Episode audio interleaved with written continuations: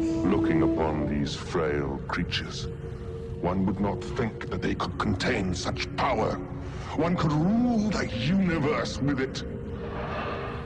You must find them for me and destroy them.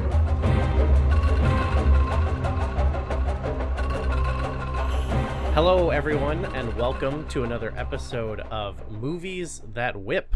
I am Gooey, joined as always by Adriel. How's it going, buddy? I'm doing awesome.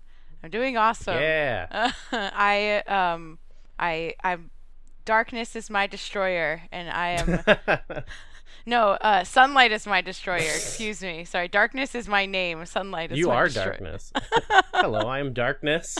Sunlight is my destroyer. Yeah, Adriel's not here. I Just want to let you know. um, I'm doing awesome. I'm I I woke up so excited to talk about this movie. yes. Yeah, it's been uh it's been a minute since I've watched it and I've been uh you know, I've been thinking about it a lot since we watched uh Legend from 1985. That's our our topic for today.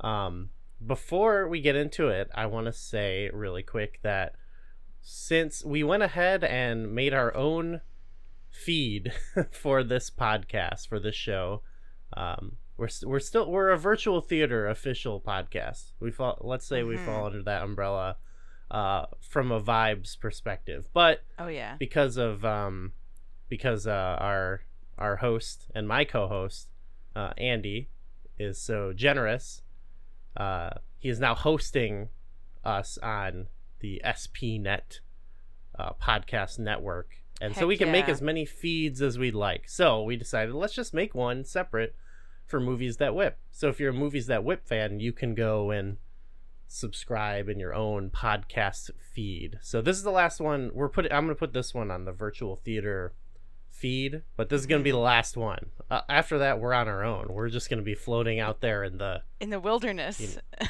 Hopefully, we've picked up some fans over time, and we'll see. You know, You know, see it we could over to there. we could uh we could get going on Blue Sky since we are no longer uh, on Twitter. Well, I've never been on Twitter because I Yeah. Do you want a blue sky code when I get one? I don't know. Should I do a Blue Sky? I don't know. I'm a Yeah, little I'm yeah. I'm a little bit scared of I'm not scared of it.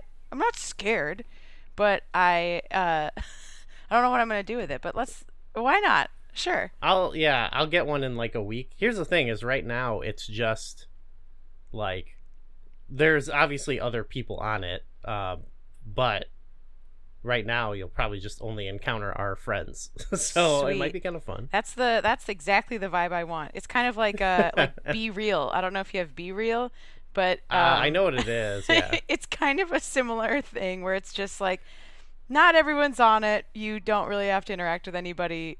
It's you know, Mhm. but I like it is all I like public. I like, like everything you post is people, but- public. yeah, no, that's that's Yeah. um. It seems Okay. like you want to get in on the ground floor of these things.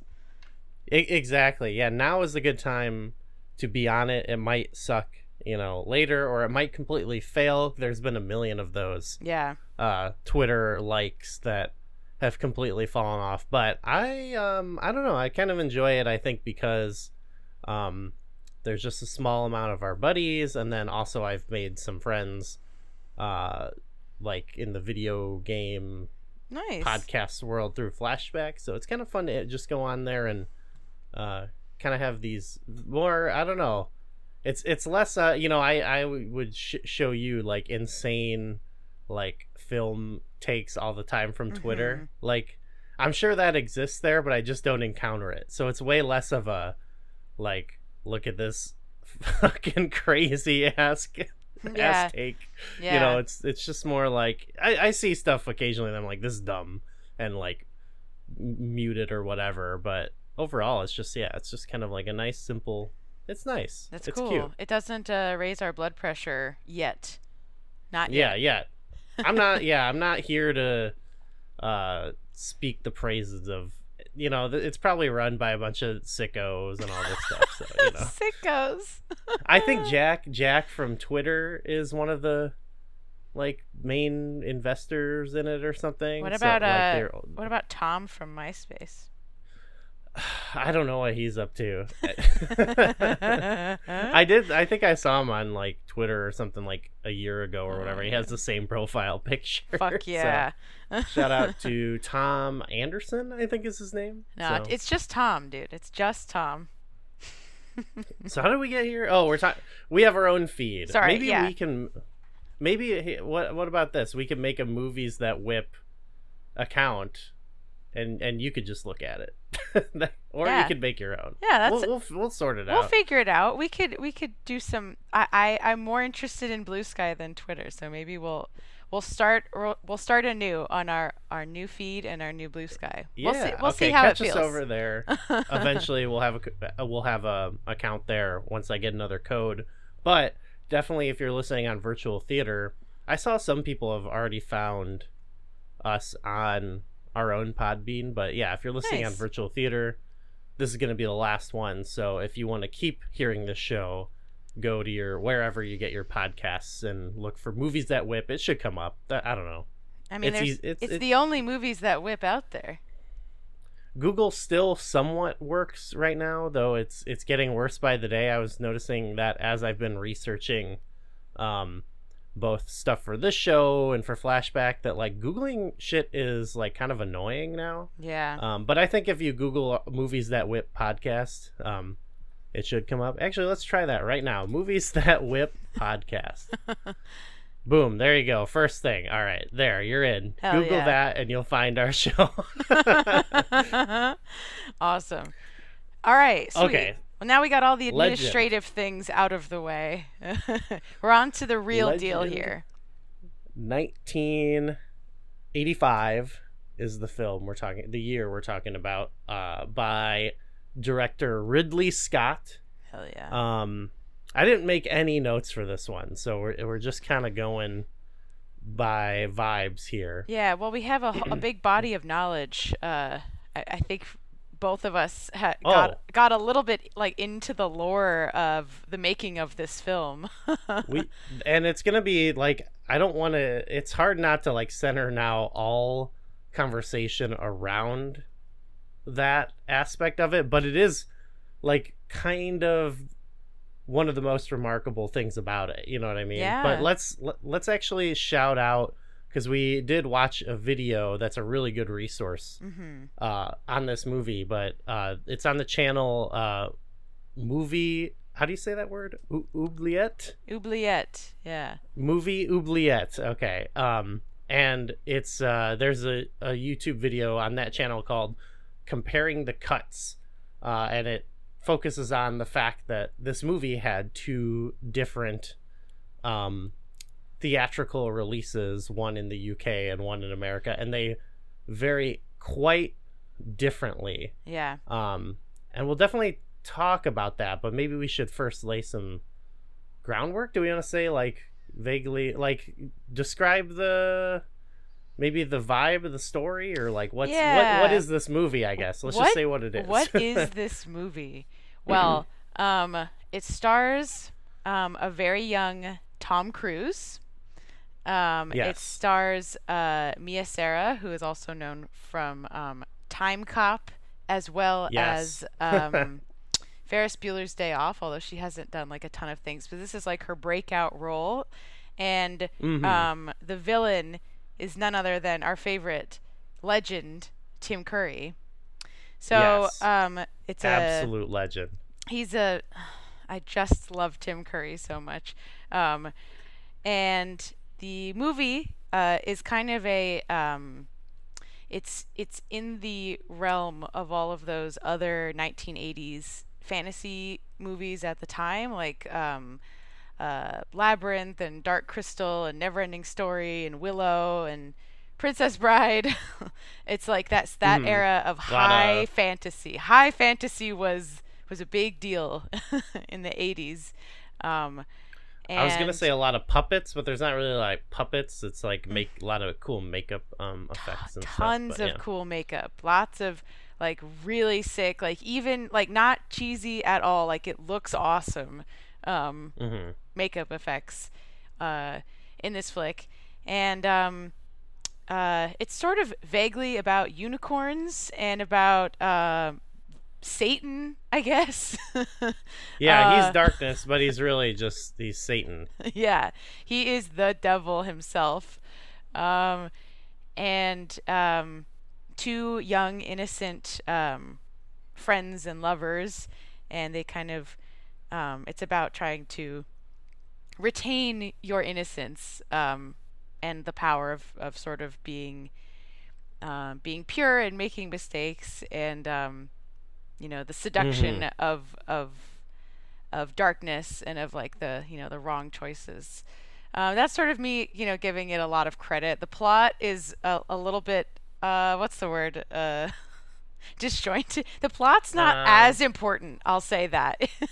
you don't really need to know Yeah. all the beats of the plot.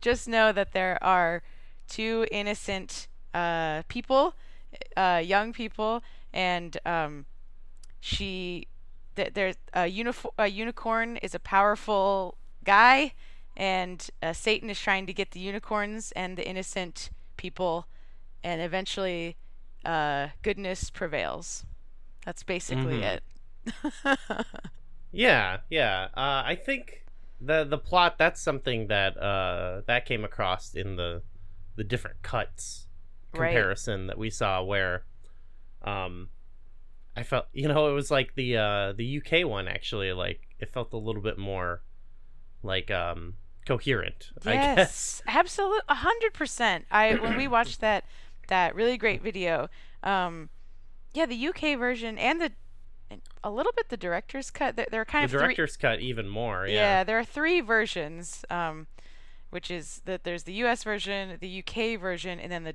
the director's cut, which came out, you know, of course, much later.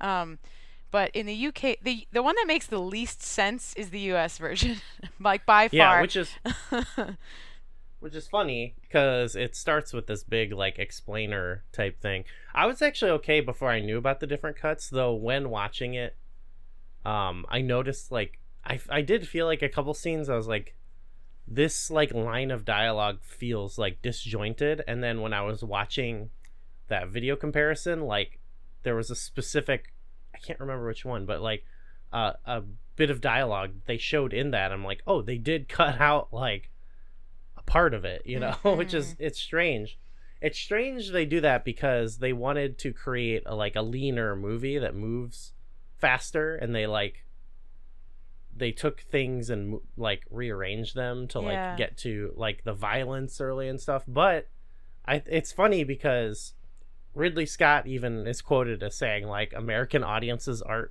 sophisticated yeah. but I kind of think what they did here is they like I I was okay with it because I kind of liked how like just weird and mysterious it all kind of ended up being. hmm Um, and it, and it all made like it all like made enough sense to me, anyways. But it's like they cut out like almost like important moments that I'm like I feel like this would confuse an American audience more than anything.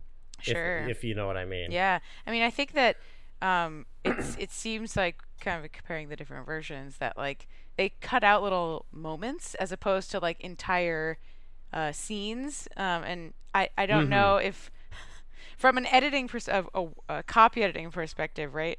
It's weird to do that because it doesn't actually like uh, reduce the word count all that much, but it actually like um, it betrays the meaning a lot, right? So there are a couple of Mhm. couple of parts that I think like maybe that line should have stayed in there because it made all of their motivations make way more sense.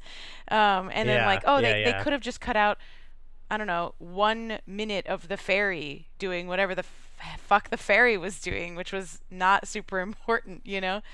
Um, so I don't know. I, I it's some some interesting some interesting plot cuts were made. I mean, when I was watching it um, with my friends, I watched it on this like really big giant TV in the dark in my friend's house in Pennsylvania, and um, he he was kind of like, wait, but why is the and then it was just like never mind it doesn't matter. Like it's it's and he wasn't saying that dismissively. He just was like you know what? It doesn't it, it truly it doesn't matter.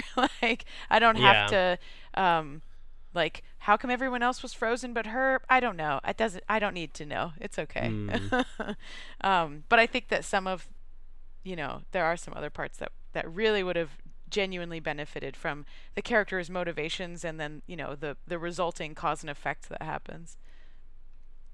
Yeah, because I definitely I got the sense they were kind of going for, um, you know, like a more a classic fairy tale, uh, almost uh, epic storyline, you know. But um, Right. it it wasn't until I like understood the the um the different version that I was like, oh, I really appreciate like how they portrayed it, you know.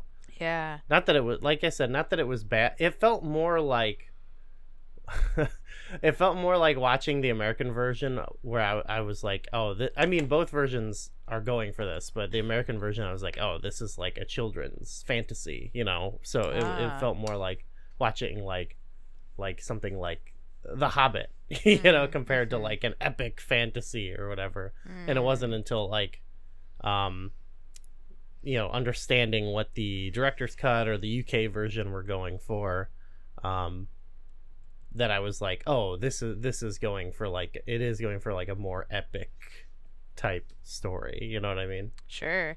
Sure. but it, it both versions are definitely like you know they're they're somewhat they're about innocence and stuff like that and, and they're Mhm. both they're intended for children but it does have a dark uh element to it as well which is pretty cool Right. I mean, I think that the um, it seems as though the other the European version um is just a little less cut and dry, right? Like it's there's like these characters who are kind of in love, but like they aren't like having sex, whereas in like the United yeah, yeah, yeah. the, the U.S. version, it's like, oh, they're probably like macking in the woods, you know, um, and yeah. uh, and then there's parts where I don't know, like there, there's just a little more nuance about like, you know, are how I don't know about their their relationship and about um, you know, about uh, darkness and what what his uh, you know motivations are, which you know in the, in the one that we watched,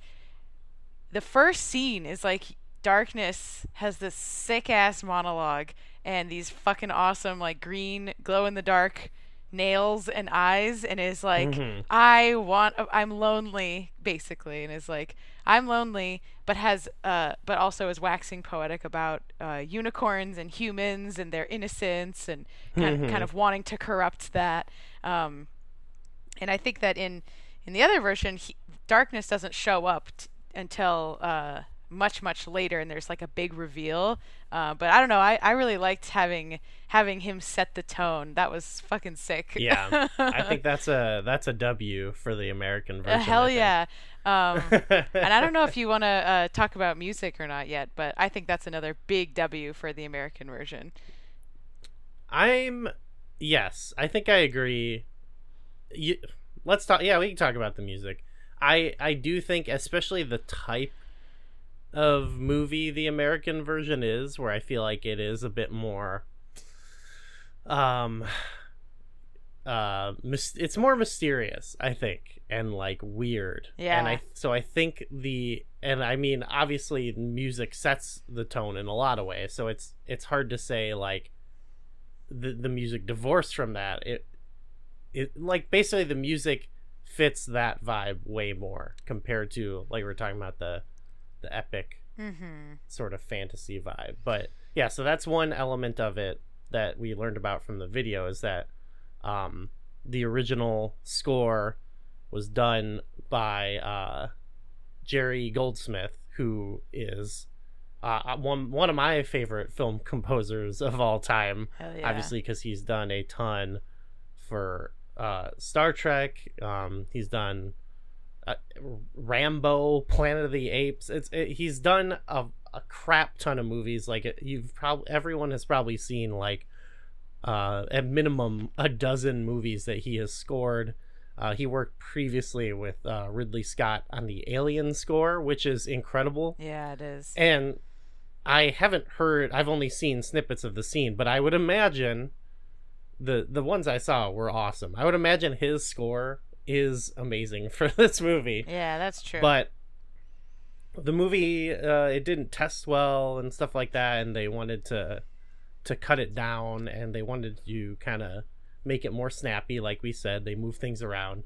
Uh, and in the video, one thing they pointed out that I was like, of course, is that changing the music is one thing they do often because it's like it's relatively easy compared to anything else. You don't have to, you know, reshoot any. You have to like re-record music, which is you know, I don't want to say it's not hard, but obviously it's different than Mhm. having to like refilm and uh, re-edit things from the movie. So they went from uh, Ridley Scott, or sorry, Ridley Scott and the studio went from having Jerry Goldsmith to Tangerine Dream Fuck in the. US version, who are like a they're an electronic music group uh, from Germany Mm-hmm. that were founded in the 60s and they're still around actually. Yeah, they're actually Um, playing in Brooklyn i- i- this month. I feel like maybe I should Wow, go. really? You should. I would love to go as well. I, I need to find out when I I loved the score of this version. Um I don't I'm not are you familiar with Tangerine Dream really? I know they've I read they have gone through like many lineup changes, so I don't know you know yeah, y- you know, it's funny around, but- because I uh I was listening on Spotify, and then um like well Spotify gave me some recommendation, you know, for concerts, and they're like Tangerine Dream, and I looked and I had already followed them, and so I had just like picked up their music kind of along the way, probably as like music that I write to or work to or whatever. Um, Nice. and so they've they've they've got good stuff. They've got good stuff, but I didn't quite recognize them by their by their name, I guess, or by any particular song. They're they're very vibes forward. Yeah. Um, and they're they're they're sick. They're awesome. They've they've also done some other scores. Uh, bef- even before this, I believe they did Sorcerer, and then they did uh, Thief, which is uh, a movie I'd like to do on here sometime. But oh yeah. uh, especially now that knowing this, there's going to be maybe some vibe connections. But yeah, it the score I think really highlighted. That's what made it feel even more like darker to me. I think those sort of like um synth tones and like the minor keys and stuff they were using yeah. do make it feel a little bit more like darker. Like in the video we watched, uh, one of the hosts mentioned that it it reminded her of like doom metal and, and stuff like that, and it, Mhm. it does sound like something like that that gives like this kind of uh uh feeling of like dread or something, you know? yeah, yeah, and it also um it like takes the movie out of the it takes the movie out of the like time and place of this like you know European Western fantasy. Like it's it takes it out of of context a little bit that I feel is really cool, and it's like this juxtaposition um, with like kind of more Mhm. modern sounds and modern themes and modern music. Um, and it kind of connects it to the world that we currently live in, at least for me. Like having this like synthy, you know, dissonant m- you know, discordant music was really um, effective because it seemed to kind of connect my own music taste and my own the sounds that I hear in everyday life to this story, which is like clearly a fantasy setting. Like you know, like can you imagine if like Lord of the Rings had like a bunch of synth music? That'd be so crazy. yes, yeah. Um, and so I, I feel like it worked. It really added um, some some sort of like flair to the movie. But I, I can see that like it really does change the vision of what the film of what the film is because otherwise it's you know it's like a high fantasy like a classic uh, you know, epic tale. It's kind of like comparing, I don't know, Neverending Story to like Labyrinth, you know? Neverending Story is like such a um, you know, like buttery classical tale and then Labyrinth is like kind of gritty and like like nasty and silly, you know. Yeah, yeah. So I, I think that the music does a lot of that heavy lifting too. And, you know, it's no surprise because, like, Labyrinth is one of my favorite movies as a kid. So, um, so yeah, I, I really liked the, the Tangerine Dream work on this film. But I, I would like to see, I would like to, to see the other one in full to, to get the full effect because no doubt it's awesome too. Well, that one also had um uh songs in it, like singing, Right. which I think is cool. diegetic. Uh, diegetic that word has come up for me a couple of times on a recent uh, ZeldaCast episode. Uh, Oh. uh, they talk about the music in uh, Tears of the Kingdom, and uh, Duminal from Andy's Omega Metroid show came on. That's, there's so many crossovers, but anyway, he came over. He's a big music guy, and he was talking about diegetic music, which is music that exists within the world of the of the movie or of the of the story. So it's like the characters themselves are like singing or playing music. So I, I Mhm. that would be pretty cool because then it's uh then Legend is like a little bit of a not a musical but music forward. That would be kind of cool. Yeah, they're like it's mostly songs that uh Lily is that the character's name? Lily so, sings. yeah. Like, you know, just like singing to the unicorns and stuff like that. And I think it would add some uh whimsy to the movie that currently it's less it's you know, it would make it a little less uh, scary, I think, if she was singing. That's true. Like, That is oh, true. this is nice, you know. Mhm. Yeah. Um yeah with the any anything else on the music i feel like yeah that is like that is such a key part of the vibe of this for It's sure i think actually it does like you were saying i think it does set it to me it puts it even more alongside some of those other movies just because it sound like the soundtrack sounds very 80s so Mhm. like it it takes legend out of almost being kind of like this timeless fantasy and it is like it's an 80s movie. Not that that's a bad like like people say like oh it's of its time. Like i don't think that's a bad thing. You know what Yeah. i mean? I think it it does feel like 80s quote unquote in like a very cool way Mhm. Now I haven't looked at the differences in the. I guess I could go- could Google this, but I so I was listening to the Tangerine Dream soundtrack this morning as I was getting ready, and Mhm. um the album cover is sick as hell. I mean, it's, it's a it's if you haven't seen it, you should look it up. oh is it with the? it's it's with darkness, but Darkness? it's not the same as um the movies the poster or whatever. poster, which is really cool, but darkness is kind so of sh- shrouded. you can't quite see exactly who he is. In this one, it's just like kind of like almost like a like a cheesecake model shot of him with these like Okay. cool pants on, and he looks so awesome.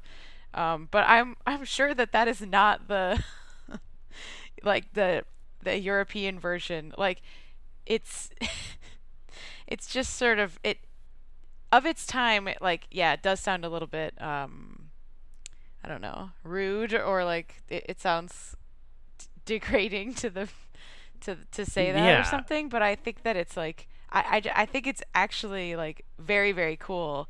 Um, I don't know, and it's not just because I'm like a nostalgic person for the '80s, because that's not really what it is. I, I just think I like seeing the, uh, as you said about our last movie, the human fingerprints, the human Yeah. fingerprints all over the movie. You can really see like where it, you know, how it how it all came together and when it happened and like what the ideas of you know the the fantasy story told in the 80s the 1980s you know about what what a lost you know fantasy age like would be like i mean it's all it's all important right it's all important to think about what the what the context is and who's writing it and when you know so it's i, such a cool like snapshot of yeah time, really. i think it's cool to be able to to see that pretty clearly so anyway check Well, out mentioned the check out the soundtrack we should talk about this poster because Oh. I think it it's fucking awesome did inspire us to watch it in, on some. Well, how did you? Because I think I sent you this poster like months and months and months ago because I just saw it on Twitter, I think, and I was like, "Fuck, I want to see this based on this alone." yeah yeah Uh, um, and then, but then you just watched it randomly, right? Mhm. I watched it randomly because we somehow were talking about Tim Curry, and I was like, I want to watch more Tim Curry Oh. movies because, like, I I um, like, what else has he been in besides um, you know, I I don't I could only think of like obviously Clue. Clue, Rocky Horror Picture Show, and um um. The Mu- It, Muppet. Muppet Treasure Island. Those are the ones I could think Uh, of. Home Alone Two. So I kept thinking, I was like, what, what else? We anyway, we looked him up and we're like, what the fuck is this movie Legend? and um, Mhm. and that's how we found it. And we again saw the poster, and we were like, okay, well, we have to watch it. we have to watch it now. yes, uh, the poster is it's so sick. So it another thing that's yeah, it's just set really well. The reason this one particularly brings like sets it in such a a time is that the poster is done by John Alvin who did pretty much every uh poster like you've ever seen from this time period. Yeah, so he did I have a list here. Uh uh not all every poster he's done, but you know, he Yeah. did E.T., Blade Runner, Ridley Scott, Gremlins, Ojo Dante, who we'll talk about, The Goonies, The Color Purple, Little Mermaid, Batman Returns, Beauty and the Beast, Aladdin, Lion King, Space Jam, Emperor's New Groove, Harry Potter, and Looney Tunes Back in Action, also a Joe Dante movie. Um, he did also the anniversary poster for Star Wars. Fuck so yeah. very Oh, and Blazing Saddles was his first one, which is like such that's such a iconic one too. So like Absolutely. the 70s 80s 9 like not like that it reminds me of like you know the just such like a very classic epic film That's so cool. poster you know oh. so yeah it, legendary design and it just really grabs you in it like it's the perfect poster because it's it's simple you know what i mean Uh-huh. Eh, but it's like dynamic i don't know it really yeah draws you in Absolutely. It's so oh, it's so awesome. It's you gotta, and it's it's funny because the poster is totally representative of the movie. Like it's not like those posters where you're like, oh, that doesn't have, you know, it's too vague or Oh, it's yeah, kind of it's misleading. It's like this is exact like this is what you're about to see, which is so fucking cool. So what's the what's the deal with um with Ridley Scott and like all these different versions of movies? Because I remember that was that's also a thing with Blade Runner in that there's like there's like the thea- like different versions and one version Harrison Ford does uh dialogue because they thought people wouldn't know like he does the narration because people thought they wouldn't know what's going on like what's up with that really? is I- it it- where where is Ridley he- Scott from? Is he from? Is he German? he's british Oh, he's British. Okay. Uh, yeah, he's British, right? Yeah, he's British. And so I don't know, like, I, it might just be like because I know all all movies go through these phases of like different versions and different testing. Maybe it's just that he goes for having directors. Well, because no, even before then it was d- different studios. So I don't know. I just feel like we hear about it with him more, but um, it's probably not s- specific to him. Obviously, you Do know. you know a lot about the like audience testing thing? Because that seemed like that. I I I don't really know. I mean, I know they. Sh- I'd forgotten that that's a thing at all in yeah, in- in a thing they do. testing. So, yeah. um, I, yeah, I don't really know, and I don't know the specific story with like, uh, Blade Runner or whatever. But I know, you know, they're like the last people, like, you know, did everything make sense or whatever. So I, I don't know. Hmm. It, I don't know, but that that seems to happen a lot. Well, I don't know. I only have two examples, but they're back to back movies. Yeah. you know? so um that was his previous movie uh but this is like he's uh he's kind of like at the top of his his game at this point because his previous two movies were alien and blade runner you know Yeah. and- Uh, and, so then I- he made this movie, which was like total. It's a total departure, and it also seems like a pretty different audience than those two movies. well that's that's actually the thing about him and i've heard like i don't know uh even one of my buddies actually was saying like ridley scott isn't he he's like not a good director and then Whoa. were like and he was like going on about he's made like one good movie Whoa. And I was It's a looking- hot take. or like two i don't know but i'm you know when you look over his filmography it is actually kind of like weirdly like all over the place and there are some like like pretty awful movies i think in there really? um but it is it yeah i think it does kind of speak to him like though like like he did like what was the the exodus gods and kings you remember that one no, I don't. That was like uh well yeah that i remember that being really bad maybe you know maybe i should revisit it maybe i'll think it's cool but I don't know. I feel like he just has an interesting like, even if it's I'm not even talking about quality. Like he's made like uh like Thelma and Louise is another big movie of his. I obviously, didn't know he did Thelma and Louise. That's wild. yeah. Uh, Gladiator. Um, you know that's another big one. But then I also think like he made uh, what's what's like a weirder one that I can't. Re- he did that like uh, what was it? The uh, the Martian, the Matt Damon movie. God, he's done he's like- done so many. He did Hannibal. Yeah. Black Hawk Down. You know, Yeah. This is Like, crazy. he makes like a variety of types of movies. I guess He did could say. House of Gucci. That's Yeah, the same year that he did The Last Duel, also. What's the last so I think that was good.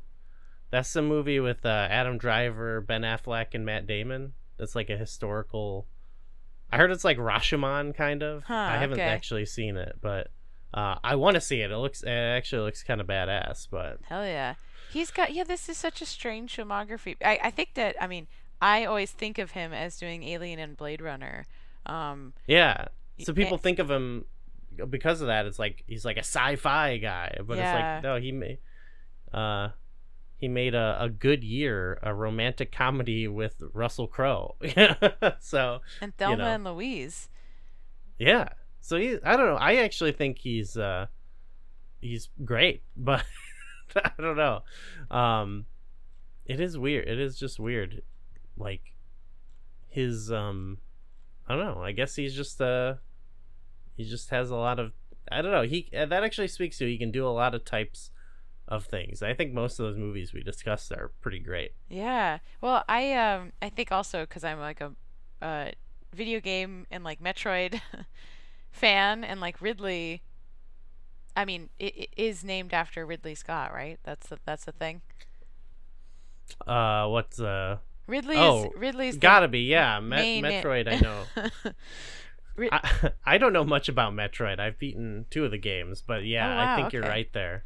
I didn't know that I'm you I'm you- working my way through. You gotta, you gotta play them. They're pretty awesome. But anyway, I uh, I haven't played that many uh, to be honest. But obviously, obviously, I don't know this for sure because I was like, what is this? But um, well, he's it's it's based on Alien, obviously, and uh, so I I think that because I'm a a fan of Metroid and I think of Ridley as attached very very much to like to that franchise as well, just the name Ridley, and so he's just inex- inextricably tied to that. And so the thought of that person also being involved in Thelma and Louise is really crazy. yes. Well, so uh, for for those people who want to know more, um, we have covered over on Omega Metroid on Andy's podcast. Uh, even though I don't know much about Metroid, he lets me on there, and we have talked about so far four of the Alien, the first four Alien movies, and in a lot of them, uh, Andy goes into detail about it's it's definitely more in the from the earlier Alien movies, but how they did or possibly could have inspired Metroid in various ways, and we talk a lot about even if it's probably not intended, we'll talk about he's got a lot of like thematic ties between the series and the movie. So anyone who is interested in that, there's we got a whole series. We'll probably do it. We got to do more. We're gonna do all of them. That's so. so, cool. okay. I, I didn't know that. I don't listen to the Metroid. I don't listen to Omega Metroid as much because I just haven't played a lot of the games, and I'm like, man, I don't want to like listen to them and then have them be spoiled or whatever, you know?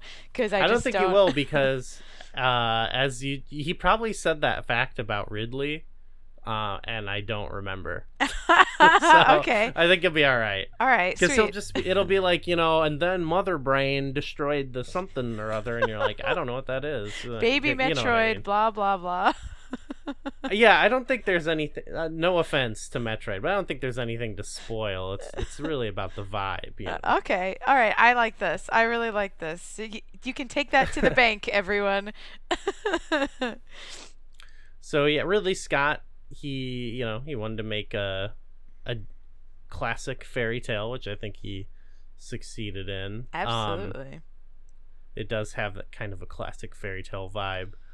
Um, I feel like we did talk about um the makeup but we could maybe touch on that a little bit more. We should definitely touch on that because that's uh one of the sta- like I I I watched this movie thinking it would be maybe uh kind of bad. like this Uh-huh. like how like it's just such a crazy premise. This whole the whole thing like why is Tom Cruise in this movie? Like uh, you know Tim Curry as the devil and it's a pretty it's like not really a well-known movie and I'm not I mean I'm sure that there is a cult following, you know, but I I haven't heard of it as like a cult classic kind of movie. Um I had never Oh, okay. Yeah, I had yeah. never heard of it in that context. So I was kind of like, okay, this is an unknown this is this is a wild card film. And as I was watching it, I was like it is it is like astounding the set design and the costuming and the makeup. Like it is so fucking cool to watch. It's cuz there was no like computer stuff. Like if it, I think there was like some stop motion um animation for like Oh, yeah, uh, yeah. certain parts of certain characters and stuff, but like the the practical effects are so so fucking good. They're way better than plenty of other movies from the same time period. They're they're so For like sure. movies being made now wish that they could do this for real. Well, this this is another case of they've got someone.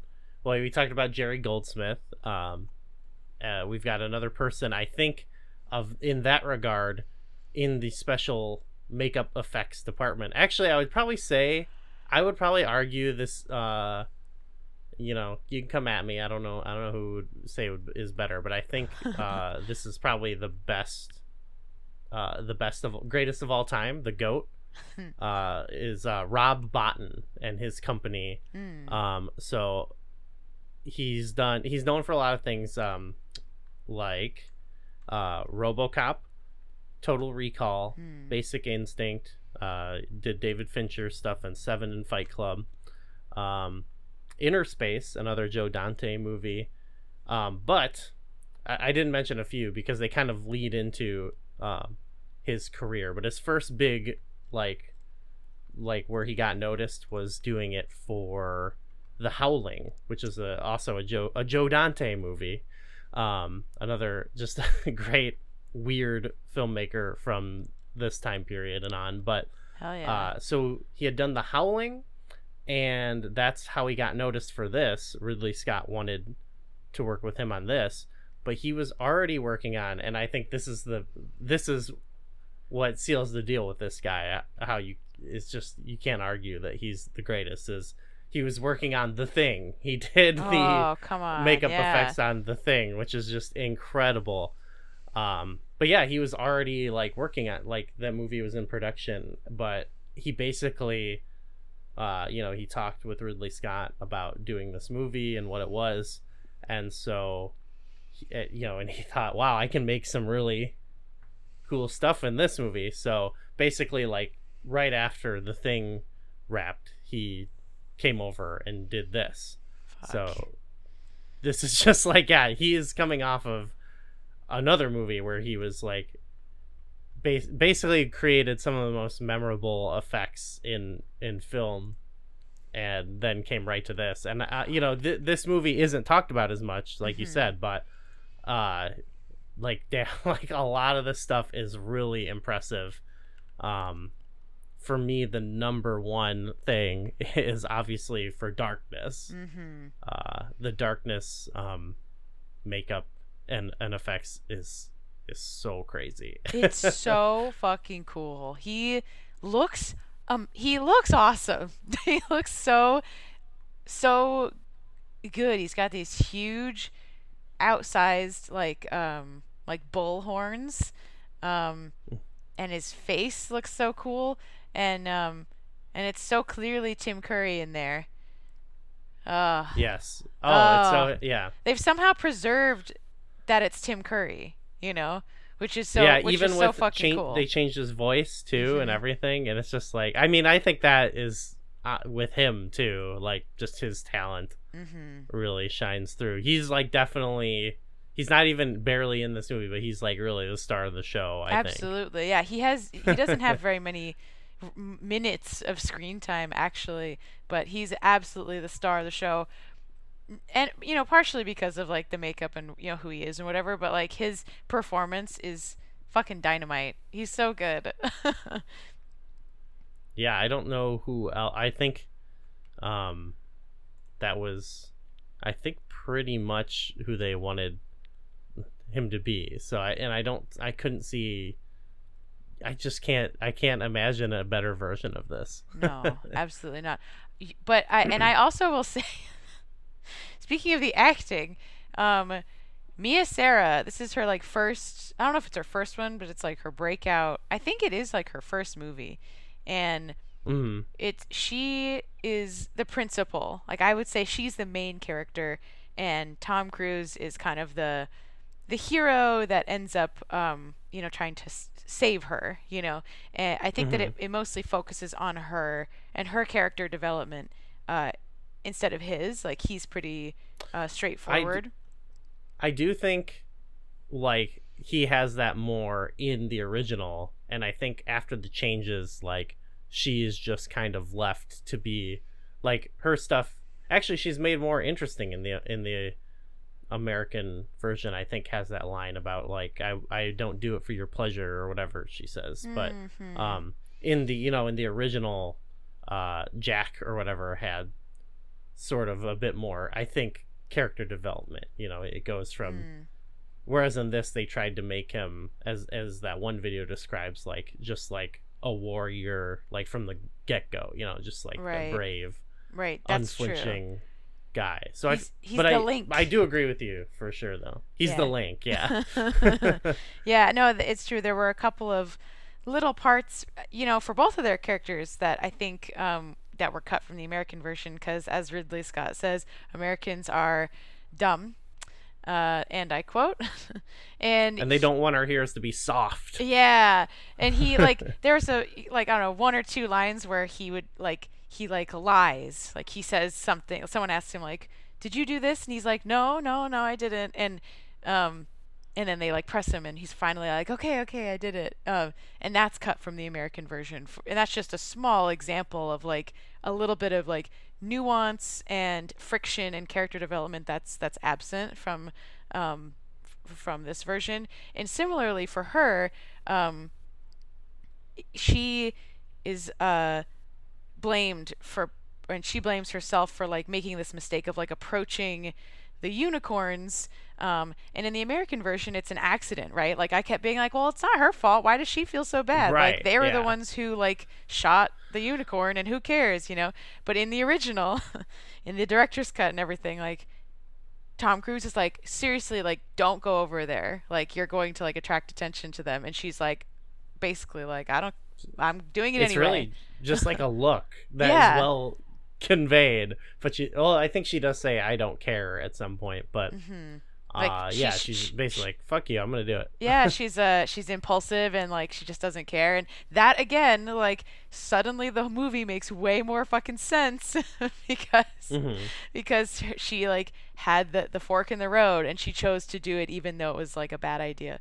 Anyway, all of this is to say that I think that also part of why her she seemed like the principal was because she was like acting her fucking face off. Like she was doing she did Yeah, such sure. a good job. She uh, it just reminded me of like I don't know, like doing theater and like theater and speech in like high school, which is like the exact age that she was, and like just really feeling like you're fucking nailing it, you know? And like she was doing such a good job, and it was so it was so fun to watch her in this movie. And she got a great sorry go ahead no, no. I well, I was gonna say that my friend, after watching it, was like, "Man, I bet she was like, I'm gonna be a star, I, and Tom Cruise is going to fade away into obscurity."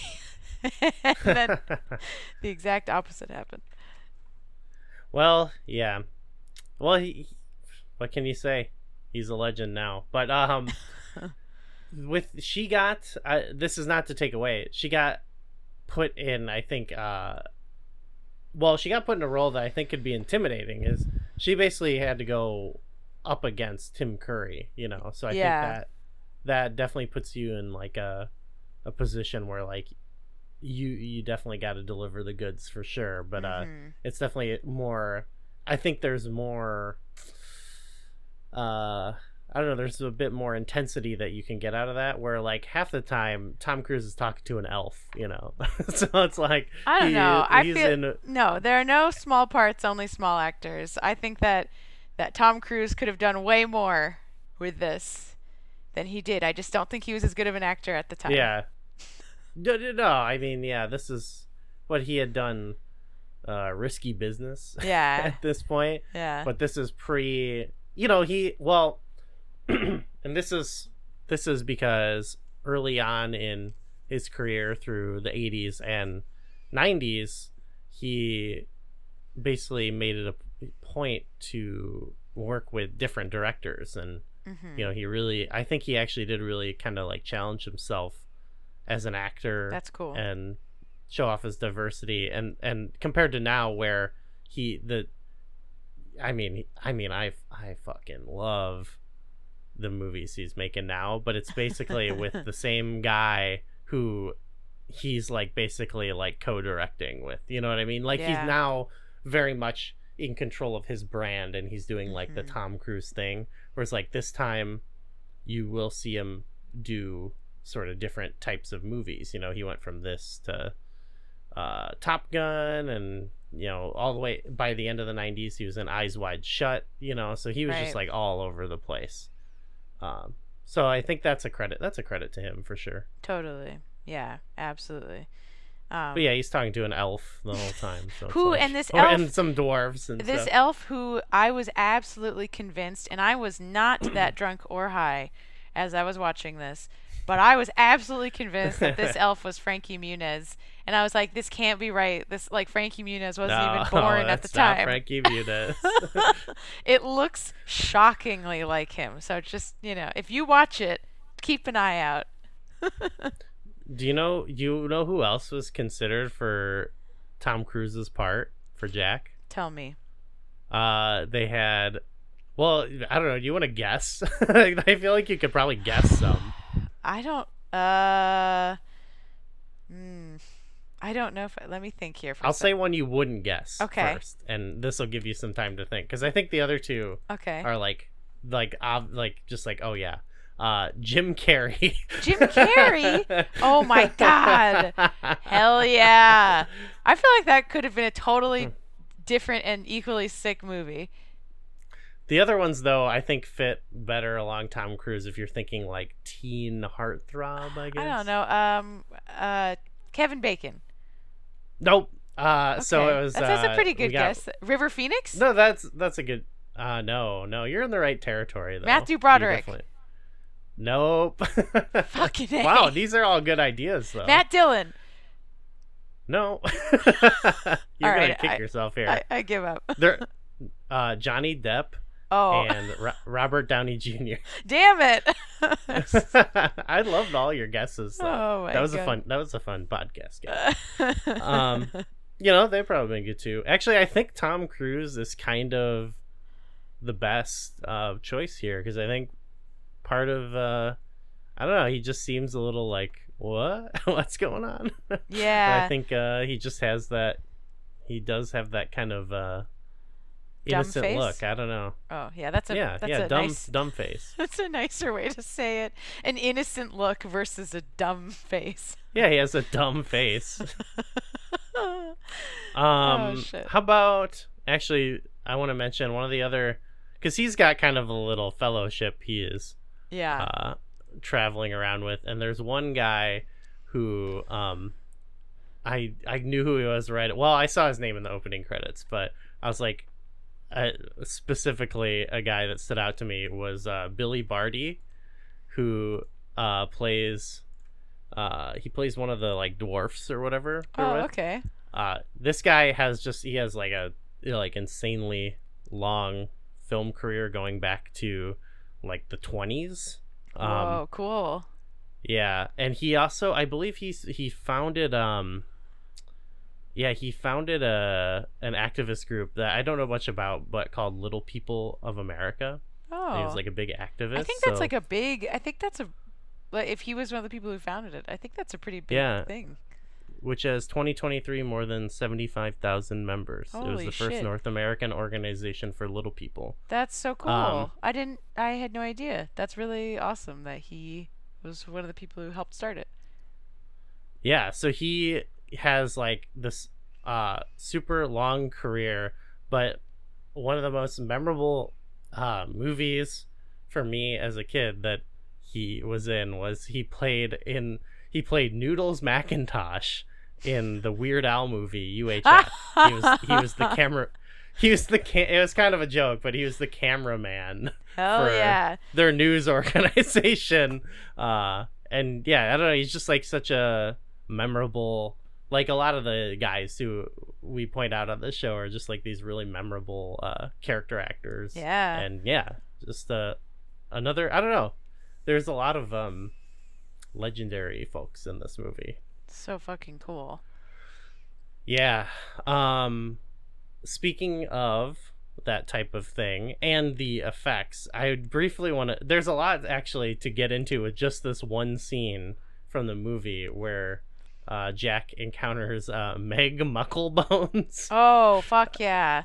uh, which is which is a scene that's completely different, and it's one that that's one actually that really stood out to me that I was like, there's there has to be more to this or something hmm but basically he, he encounters this uh uh bog witch i would say who wants Yeah. to eat him Yeah. and then he just sort of which looks amazing it's just such amazing uh practical effect obviously but um it's dispatched of like almost right away It just like cuts her head off Yeah. and I guess that's because in the original, he he sort of like has to like first try to like talk his way out of it, you know. And there's sort of this idea of he he's trying to, well, he's scared, he's afraid, he's he's not someone to act upon like violent instincts. He's not a warrior, you know. And Mhm. so they felt like let's change it, and uh, you know, he's just gonna chop off her head right away mm-hmm.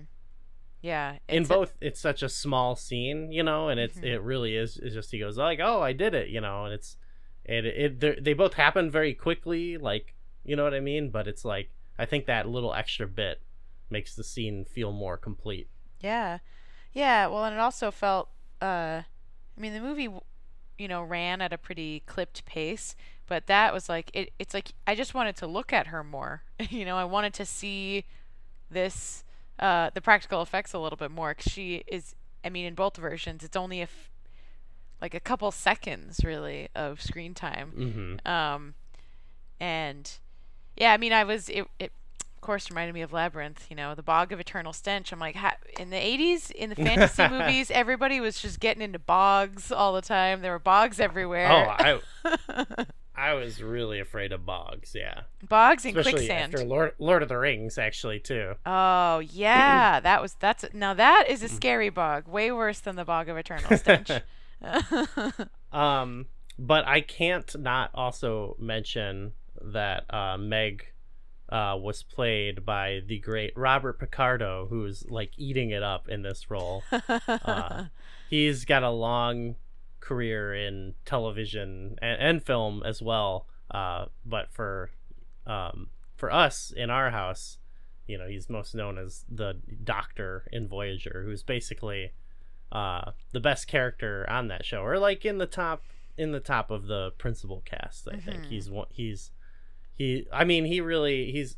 uh, There's always every um Star Trek has like well they do it to all the actors, but they ha- they have like the intentionally very like bizarre character. They're usually like some type of alien, or in his case, um, an AI, or like he's a hologram, you know. So he's sort of like an AI. So they he they often get tasked with g- doing more even outrageous things because all types of weird things can happen to these characters. So cool, yeah. he um he was you know it's funny because he's his character is like you look at him and he's just such like a plain guy like Mhm. looking you know what i mean looks like a normal dude but then his character goes bonkers at times and that's kind of the fun thing on uh, about it but if you um if you look uh at his filmography uh, this is where I, I'm going to bring Joe Dante back in. He has a long history of playing absolute freaks in Joe Dante films.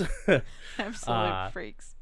he was in uh, The Howling, uh, Explorers, which you, I, I showed you. Uh, multiple multiple movies have the same effects, so he's Mm.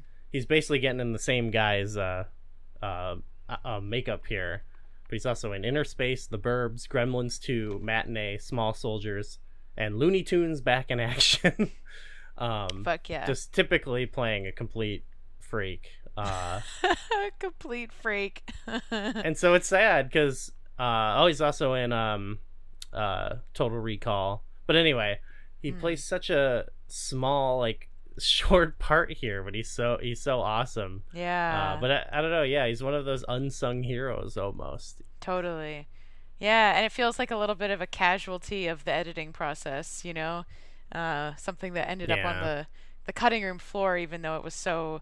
Um, because as we were mentioning, like the practical effects are really are really cool, but there aren't a lot of like creatures in the movie. In- No, no, not really. In the same way that a lot of these other, uh, uh, well, you know, s- some of these other ones were like Jim Henson movies. Um, so Yeah, there there's no a, pu- a lot of puppetry, yeah. puppets and creatures and stuff. And this one didn't have that, but it did have. I mean, it had the, the little the little gang of elves, but they didn't have like extensive makeup really, just like a little a little bit, little fake beards or whatever. Um, It's still, you know what? It still probably took like forever. Oh, I'm sure because it looks it looks because it looks awesome, but it's not uh, it's not a creature feature, you know. Um, Yeah. apart from darkness and um, Meg the Bog Witch, you know. Well, I will say Darkness's like kind of crew of baddies. Like it was more like guys in in makeup, not puppets, but they they I mean they reminded me of like the Power Rangers like henchmen, you oh know. hell yeah! like, they reminded me of the very- orcs. Okay, yeah. Well, there was one that had like he looked like a like a freaking robot almost, you know. Mhm, Yeah. So yeah, that was uh I don't know. Is there any uh, as for the cast um Oh, there was that weird fairy. I can't re- what was I up with that? The the fairy who who reminded me of a little bit of uh, what's her name? Is her name Sprite from uh? But yes, I said I said that out loud. Watch, I was like, "This is just like the Zelda cartoon." Yeah, yeah. It reminds me a lot of that. extremely horny for the yes, main guy Yes. for some reason. horny for the main guy to a fault because she then like kind of fucks over like uh, it uh, does she really or does she just sort of pretend to but th- there's some issue where she's like unless you make it unless you kiss me like i'm not going to let you out of here or something like that which i was like damn that's a total sprite move That is Uh, yeah. a sprite move for sure Um, how about the? Uh, we didn't really talk about the sets, but the sets themselves are are pretty awesome. The sets are are so awesome. I um there's a lot of so the whole movie is like caked in glitter. I just want to say that off the bat. Just glitter all And over bubbles. the place. Glitter, bubbles and a lot of snow. Not snow Yes. everywhere, but a ton of snow. And I I kept thinking I was like, man, this is the this is the time when like all these people were just inhaling like fiberglass like from the snow Yeah, right. without at all like without without any consequence for doing this um and like i'm sure that they were all so fucking hot in this snow that was all over the place because they're all kind of like a little bit shiny and like glowy Sweaty. and they're just sweaty just sweaty um but Yeah. yeah, it looked awesome. I mean, it looked so fucking cool. Like glitter, snow, bog, fire, uh, dirt. it's just it looked, and then a lot of uh woodsy, woodsy scenes. Well, that that I think added to it too, because you had all that, but then also the forest, um, like they they shot it all on a soundstage, so they built this massive forest set. So it like has this feeling. I think there was a quote. Um, oh yeah, uh, Ridley S- Scott said, "All the pitfalls of shooting exteriors on a soundstage." We knew that whatever we did would look absolutely real, but would very quickly gain its own reality and dispense with any feeling of theatricality. Mm. And uh, I I th- I kind of agree with what he's saying about the pitfall, but I think it adds to sort and then on to throw in the snow, glitter, and bubbles, and it does feel like this very otherworldly thing. You know, it doesn't feel it like yeah, I don't know. It feels like yeah, like a a, a fantasy. I Yeah, guess it feels like say, a yeah. like a dream, you know? Like it's it Mhm. feels like it has because it's on a soundstage, I think like it, it feels enclosed, you know? Like there aren't a lot of scenes of like big sweeping horizons, you know, except for maybe the end where he like runs into the sunset, which is also on a soundstage. Like the whole movie feels um like you're kind of in this maze a little you know or you're in like a grove of trees or a little pond or um or like a, a long hallway in a big dungeon you know it's it's all very it feels very enclosed um, and i noticed that when i was watching it because it felt dreamlike in that way where in dreams you're kind of you know never really sure where the edge is yeah, yeah. um, and I, I I clocked that while I was watching it, and I thought that was really I, I liked it a lot, and it also made it feel a little bit more childlike in some way. Like it felt like the world was um, a little bit like smaller, but um, they had to kind of fight their way out of it. You know? Mm-hmm. And it they did want to, I believe, uh, shoot at Yosemite. I think they were. They, you can see it in the movie. They were inspired by, like the big ass trees there. Yeah. Um, Big ass and I- trees but- and, and jumping into ponds and shit from little like cliffs and stuff. but it did. I think they did get that type of setting across really well. Yeah. Um, we did we did see in that one video the set they they built was on the uh it was on the uh 007 stage where they you know do a lot of uh James Bond films as, as Mhm. well as other things they they've they have done even uh other uh fantasy uh type films there but uh yeah it's a very legendary uh shooting location but I think we saw didn't didn't like catch on fire during yeah. It burned production, down. they- it fucking they had burned to like down. rebuild it yeah yeah it was rebuilt the same year yeah so um nice job they Yeah. uh, really bounced back a lot of uh a lot of like kind of weird stuff happened in the making of this movie. Yeah yeah it had a really roller coaster i think uh yeah it's not really troubled, right? It's not like oh, like all this fucked up stuff kept happening, but it was just like it was like one thing after another after another. Uh yeah, it felt pretty like like based on what we what we learned about it, it just seemed like tons and tons of weird shit. Weird shit kept happening. but uh all, yeah i think all those elements really i don't know bro- came together and i think quite a memorable and uh i don't know a, a legendary movie i keep making that bad connection but that's what comes to my mind um Uh, any any other thoughts you had on the movie I don't think so. I just I um I loved it. Totally unironically. I love it for what it is. I love it for what it is not. um there's just so much awesome stuff about this about this movie and it's just it's so cool. It's so like I I I, I know that you often feel this way about stuff where you're like I, I hate when people say that like good movies are bad just because they're like old or different you know um Mhm. and I agree with you you know and of course but I really felt it so acutely with this film I was like this movie whips ass. It's so good.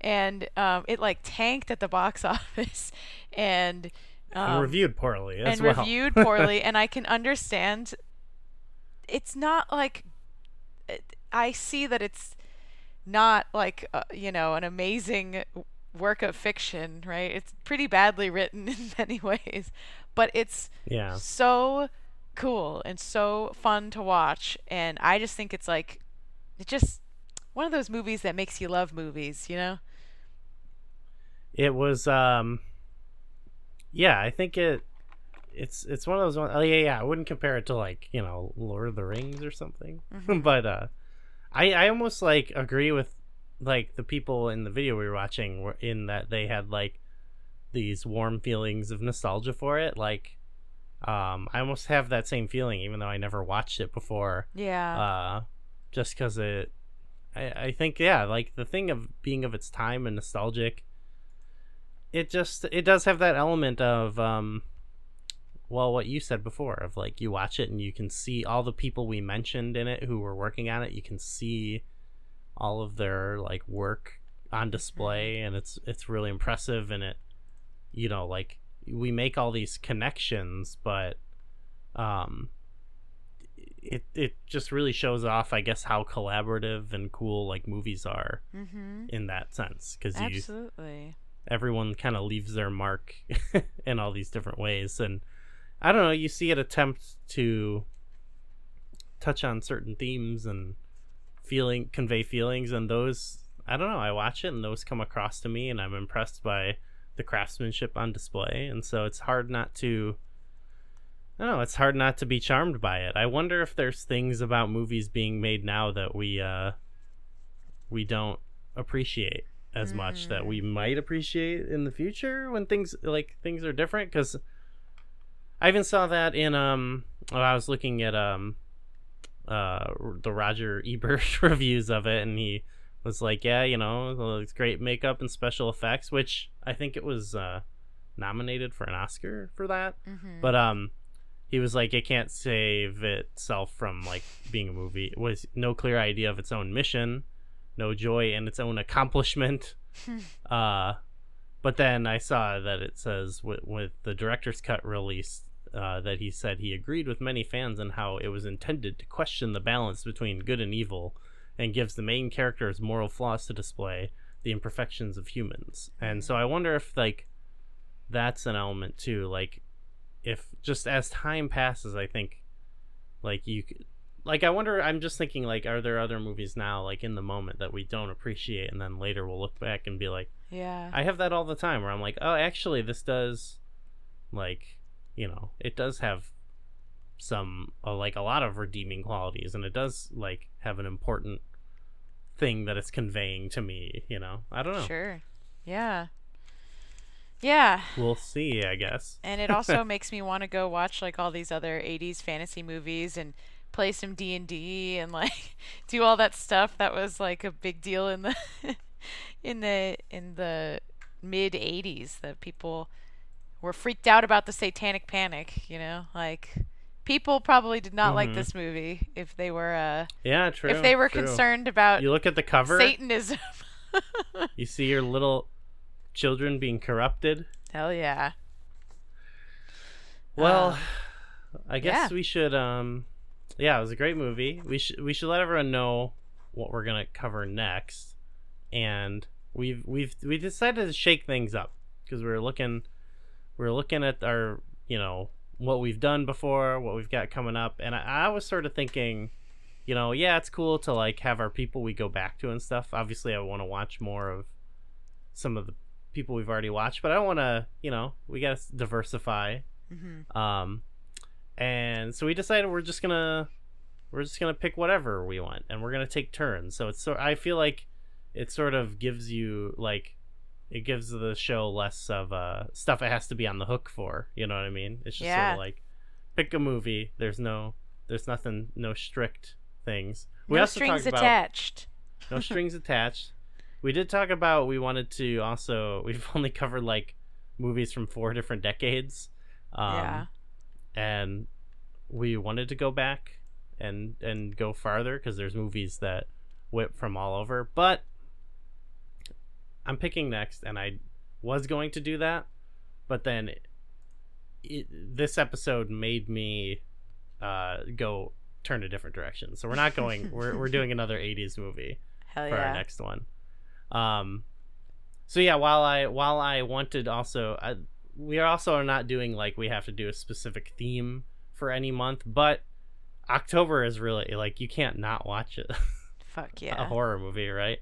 So I wanted to, and we'll we'll come back to it. I wanted to do. Um, I had picked an older horror movie to cover, but uh, this episode has led me to believe that we need to talk about The Howling from 1981. Sick. I've, by I've never seen it. I've never seen Um, it.